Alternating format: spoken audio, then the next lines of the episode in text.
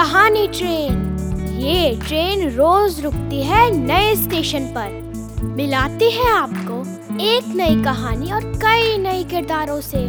तो सब सवार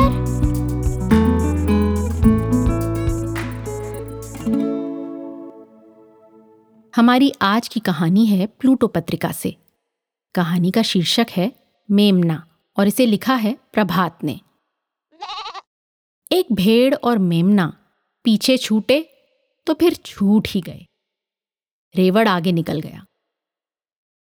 गडरिये को तब पता चला जब रात हो गई।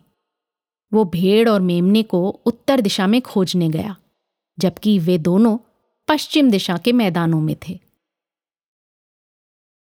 झाड़ियों में ये रोशनी किस चीज की है माँ? मेमने ने पूछा। जुगनू उड़ रहे हैं, भेड़ ने कहा। हर तरफ एक सफेद उजास फैला था। ये उजली रोशनी कैसी है माँ? मेमने ने पूछा। उजली रोशनी चांद की है मेरे बच्चे, भेड़ ने कहा। दूर एक तारे जैसा दिखा। वो क्या है माँ? मेमने ने पूछा। कुएं पर किसान ने लाइट लगाई हुई है मेरे बच्चे, भेड़ ने कहा। मेमने ने पीछे मुड़कर देखा और पूछा, वो सीटी बजाते हुए भागता उजाला क्या है माँ? कोई रेल जा रही है मेरे बच्चे, भेड़ ने कहा। फसलों के ढेर के पास वो कोई चूल्हा जल रहा है क्या माँ? मेमने ने पूछा। नहीं, वहां किसान आग जलाकर बैठा हुआ है, माँ ने बताया।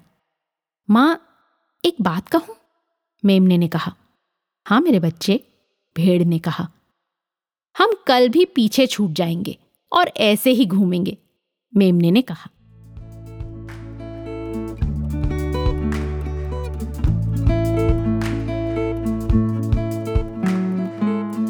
आशा है ये कहानी आपको पसंद आई होगी।